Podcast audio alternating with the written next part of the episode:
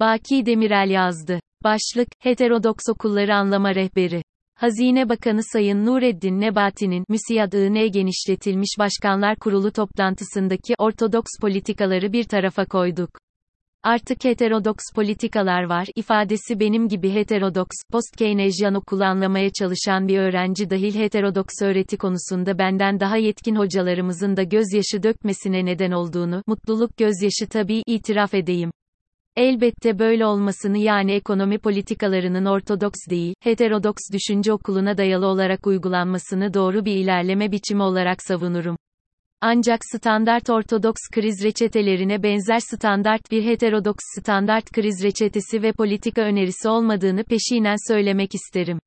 Heterodoks okullar kendi aralarında hatta kendi içlerinde bile para yaratımı, birikim bölüşüm ilişkisi, kamu harcama ve gelirler politikaları gibi pek çok konuda temel uzlaşı içinde değildirler.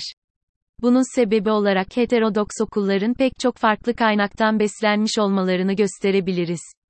Lavoie, 2006 kitabında yer alan sınıflandırmaya göre heterodoks iktisat okullarını besleyen 5 ana kaynağın Marx, Kaleski, Sraffa, Keynes ve Veblen Galbraith kurumcular olduğunu söyleyebiliriz.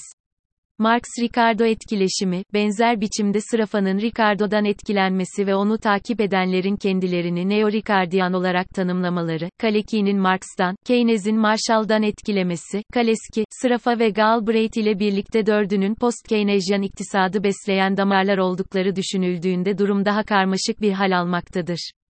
Bu damarlardan yola çıkarak heterodoks okulları, Marksist, post-Keynesyen, kurumcu kurumsal iktisat, Veblen ve Galbraith, yeni Ricardocular. Alman tarihçi okulu gibi alt okullara ayırabiliriz. Tabi onlar da kendi içlerinde alt okullara ayırabiliriz. Örneğin Marxian iktisat grinin 50 tonu gibi 56 friksiyona sahiptir.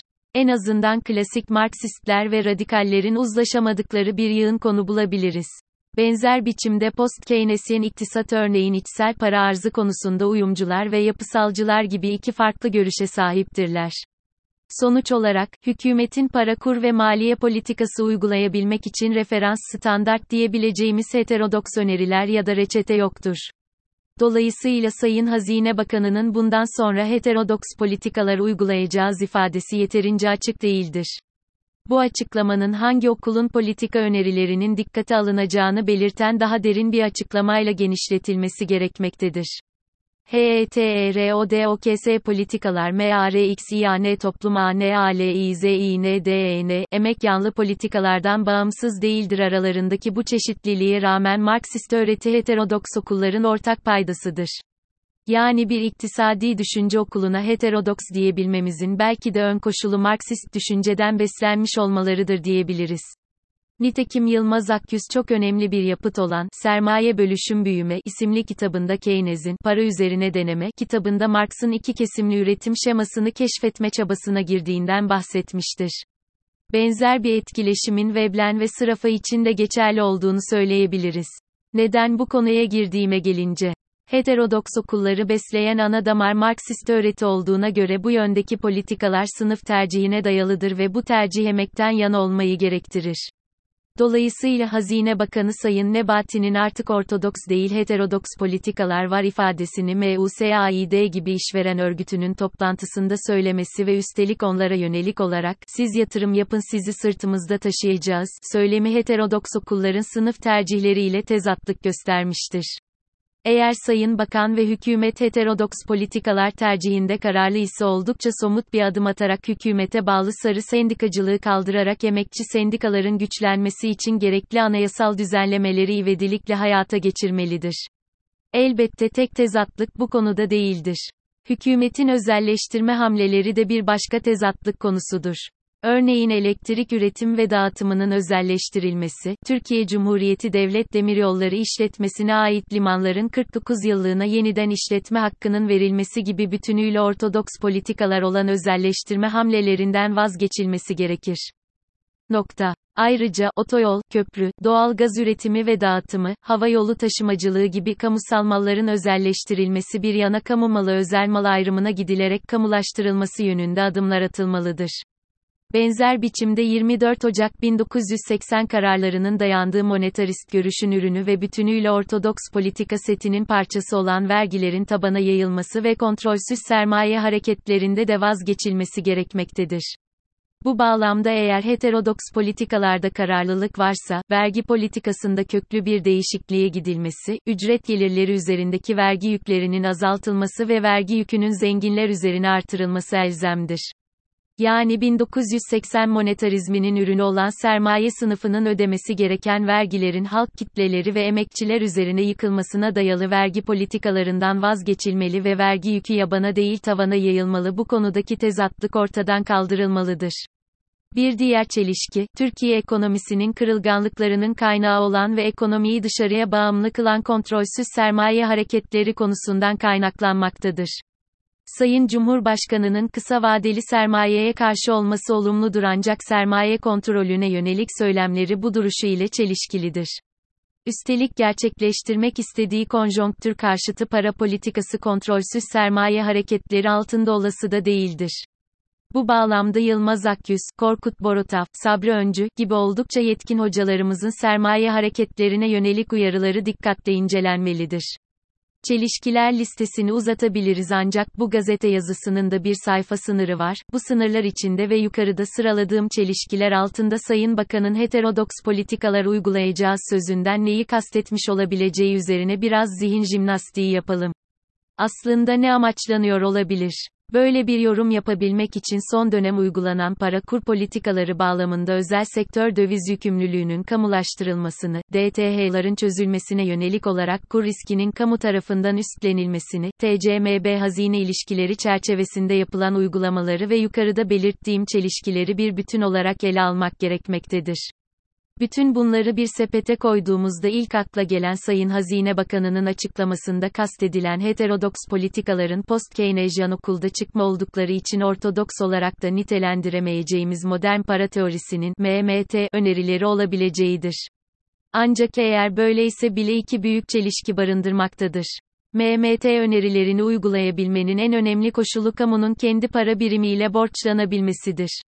Oysa maalesef Türkiye'nin toplam kamu borcunun %60'dan fazlasının dolarize olması MMT ile birinci çelişkidir. İkinci çelişki ise MMT'nin istihdam politikalarına yönelik önerileriyle hükümetin taşeron işçi istihdamını destekleyici uygulamaları arasındaki çelişkidir. Bu durum MMT'nin garantili istihdam önerileri çelişmektedir. Diğer yandan yapılması planlanan geniş bütçe uygulamaları ile Sayın Bakan'ın denk bütçe uygulayacağız ifadesi hem mevcut durumla hem de bütçe açığının sorun olmayacağını düşünen MMT ile çelişmektedir. MMT'nin bu konudaki önerilerinin hayata geçebilmesi için TCMB'nin hazineye bağlanması veya en azından hazine avansları uygulamasının yeniden hayata geçirilmesi gerekmektedir. Sayın Bakan'ın konuşmasında sözü edilen Türkiye modeli ve ülkeye özgü koşulları dikkate alarak politika uygulayacağız görüşünün en büyük destekçisiyim. Ancak burada dile getirilen ihracata dayalı büyüyeceğiz görüşü çerçevesinde ortaya konan politika önerileri herhangi bir heterodoks okulun görüşleriyle paralellik göstermediği düşüncesindeyim. Zira merkez çevre ülkeler arasındaki ticarette dış ticaret hadlerinin sürekli merkez ülkelerin lehine olması, bunun çevre ülkelerden rant aktarımı ve bir çeşit sömürü olduğu düşüncesine bağlı olarak heterodoks okulların, özellikle bağımlılık okulunun, temel karşı çıkış noktasıdır. Türkiye ise bu görüşe tamamen zıt biçimde rekabetçi kurada altında düşük orta teknoloji yoğun mal kompozisyonuna dayalı ihraç mallarının değerini ucuzlatma politikasını benimsemiş gözükmektedir. Bu uygulamanın yoksullaştırıcı olduğunu daha önceki yazılarımda ayrıca belirtmiştim. Kaldı ki bu uygulamanın bir parçası olarak emek ücretlerinin reel olarak düşürülmesi, ucuzlatılması da herhangi bir heterodoks okulun önerebileceği politika değildir.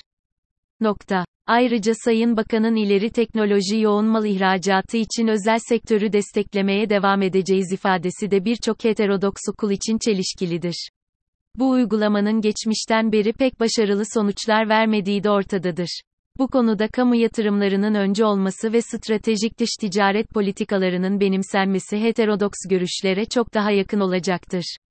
Son olarak Sayın Hazine Bakanı'nın kastettiği heterodoks politikalar 1986 İsrail hiperenflasyonunu düşürmeye yönelik uygulanan ve özünde ortodoks görüşe dayalı Hindi'yi şoklamak, Cold Turkey olarak tabir edilen ve maalesef yanlış biçimde bizdeki ders kitaplarına heterodoks istikrar politikaları olarak geçen uygulamalar ise bu en büyük çelişki olur.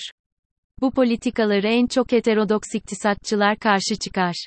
Ücret fiyatların dondurulmasına dayalı bu tür tedbirlerin başarı şansı ancak çok yoğun döviz girişine bağlıdır. Nitekim İsrail o dönem IMF'de 50 milyar dolarlık bir kaynak sağlamıştı. Ayrıca bu tür tedbirler bize de yabancı değildir. Gerek 24 Ocak 1980 kararlarında gerekse 5 Nisan 1994 kararlarında ücret maaş çapası denenmiş ve başarılı olunamamıştır.